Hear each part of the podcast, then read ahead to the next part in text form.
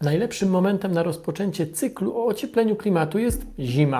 Bo już pierwszy śnieg, a już na pewno pierwsze przymrozki są przecież wystarczającym dowodem na to, że żadnego ocieplenia nie ma. Szczerze mówiąc, to co roku czytam takich wpisów całkiem sporo.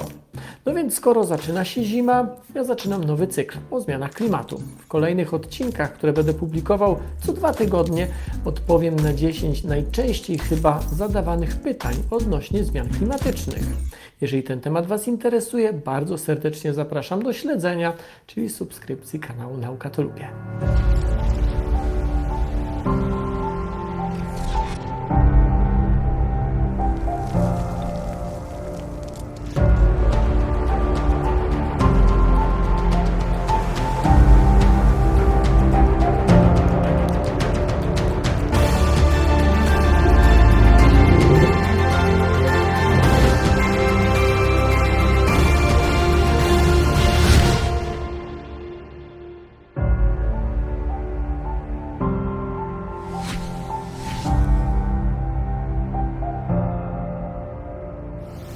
Ocieplenie klimatu to temat wielowątkowy, po to by różnych aspektów tego tematu właśnie nie mieszać, ani nie traktować zbyt skrótowo, podzieliłem je. W dzisiejszym odcinku opowiem o tym, skąd w ogóle wiadomo, że klimat się zmienia i czy te zmiany są bardziej drastyczne od tych, które pojawiały się w przeszłości. Zacząłem od zimy i mrozu po to, by pokazać mechanizm, który w różnych sytuacjach trapi w zasadzie chyba każdego z nas. Rzeczywistość oceniamy przez tu i teraz. Nie mamy w głowie termometru czy komputera dokładnie rejestrującego zmiany temperatury w czasie. Co bardziej uważnym obserwatorom pewne kierunki może podpowiadać intuicja. W końcu na przykład zimy, gdy ja byłem mały, były inne niż zimy teraz. Nawet gdybym miał co do tego wątpliwości, widzę to przecież na zdjęciach. Ale własne wspomnienia są subiektywne. Poza tym, po to, by wiarygodnie opisać jakieś zjawisko w przyrodzie, potrzeba danych z wielu lat, z okresu dłuższego niż życie człowieka. Stąd tak istotne jest robienie pomiarów. Dopiero na podstawie wyników tych pomiarów możemy wyciągać wnioski odnośnie przykład zmieniającej się temperatury. Mroźna, nawet ponadstandardowo mroźna zima czy chłodne lato niczego tutaj nie zmienia. Światowa Organizacja Meteorologiczna zrzesza dziś w swojej sieci 10 tysięcy stacji meteorologicznych znajdujących się na powierzchni całej Ziemi. Około tysiąca tak zwanych stacji aerologicznych, czyli wypuszczających balony z radiosondami, 7 tysięcy statków wykonujących pomiary meteorologiczne, do tego 100 zakotwiczonych i 1000 dryfujących w morzach i oceanach boi pomiarowych, setki radarów meteo, około 30 satelitów meteorologicznych i około 200 satelitów badawczych, na pokładzie których znajdują się urządzenia wykorzystywane przez meteorologów. To ogromna sieć, a oprócz niej działa też przecież wiele innych rozproszonych stacji urządzeń. To na dzisiaj. Oczywiście im bardziej cofamy się w czasie, tym punktów pomiarowych było mniej, ale oprócz danych pomiarowych zebranych z użyciem konkretnych urządzeń, mamy też wiele innych sposobów na dowiedzenie się, jakie w przyszłości panowały warunki. O tym opowiem w innym odcinku.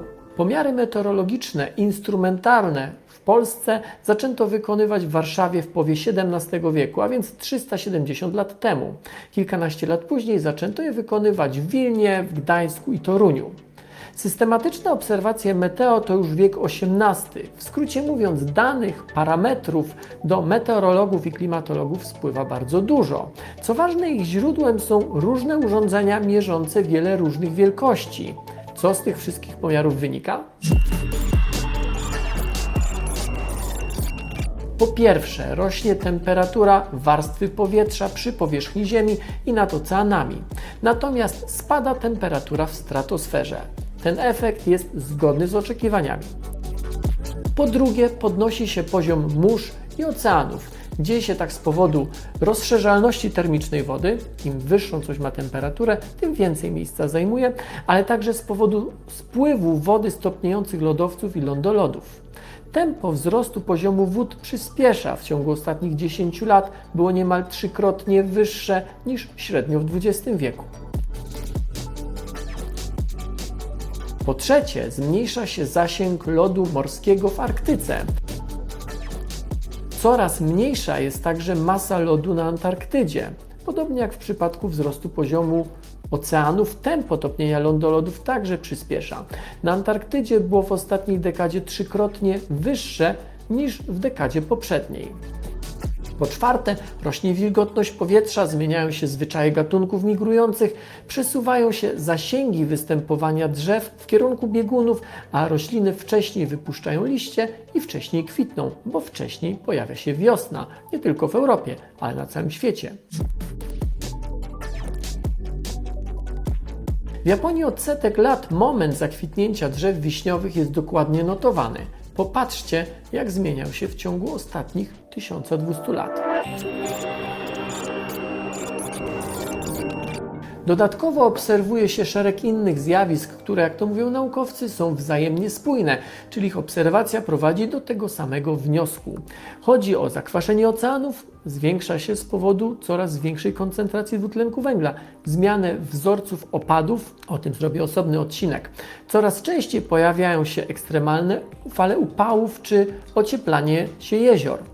Podsumowując, mamy wiele zgodnych z sobą danych pochodzących z całego świata i uzyskiwanych różnymi metodami. Niektóre z nich mierzone są od długiego czasu i zgadzają się z danymi uzyskiwanymi przykład z rdzeni lodowych, próbek osadów czy grubości słoi w drzewach. Nawet gdyby okazało się, że któraś z tych serii pomiarowych była obarczona jakimś grubym błędem, to wciąż pozostają jeszcze inne. Czy te zmiany, które obserwujemy, są w historii Ziemi czymś szczególnym? Tak. Pewnie będę do tego wracał w kolejnych odcinkach, ale w skrócie mówiąc, może poza kosmicznymi katastrofami, kiedy w Ziemię uderzyła jakaś asteroida, nie są znane przykłady tak szybko następujących zmian klimatu. Zacząłem dzisiejszy odcinek od zimy i mrozu. To spójrzcie, jak zmniejsza się zasięg pokrywy śnieżnej dla półkuli północnej. To także świadczy o ocieplającym się klimacie. Choć oczywiście nie musi znaczyć, że tegoroczna zima będzie bezśnieżna.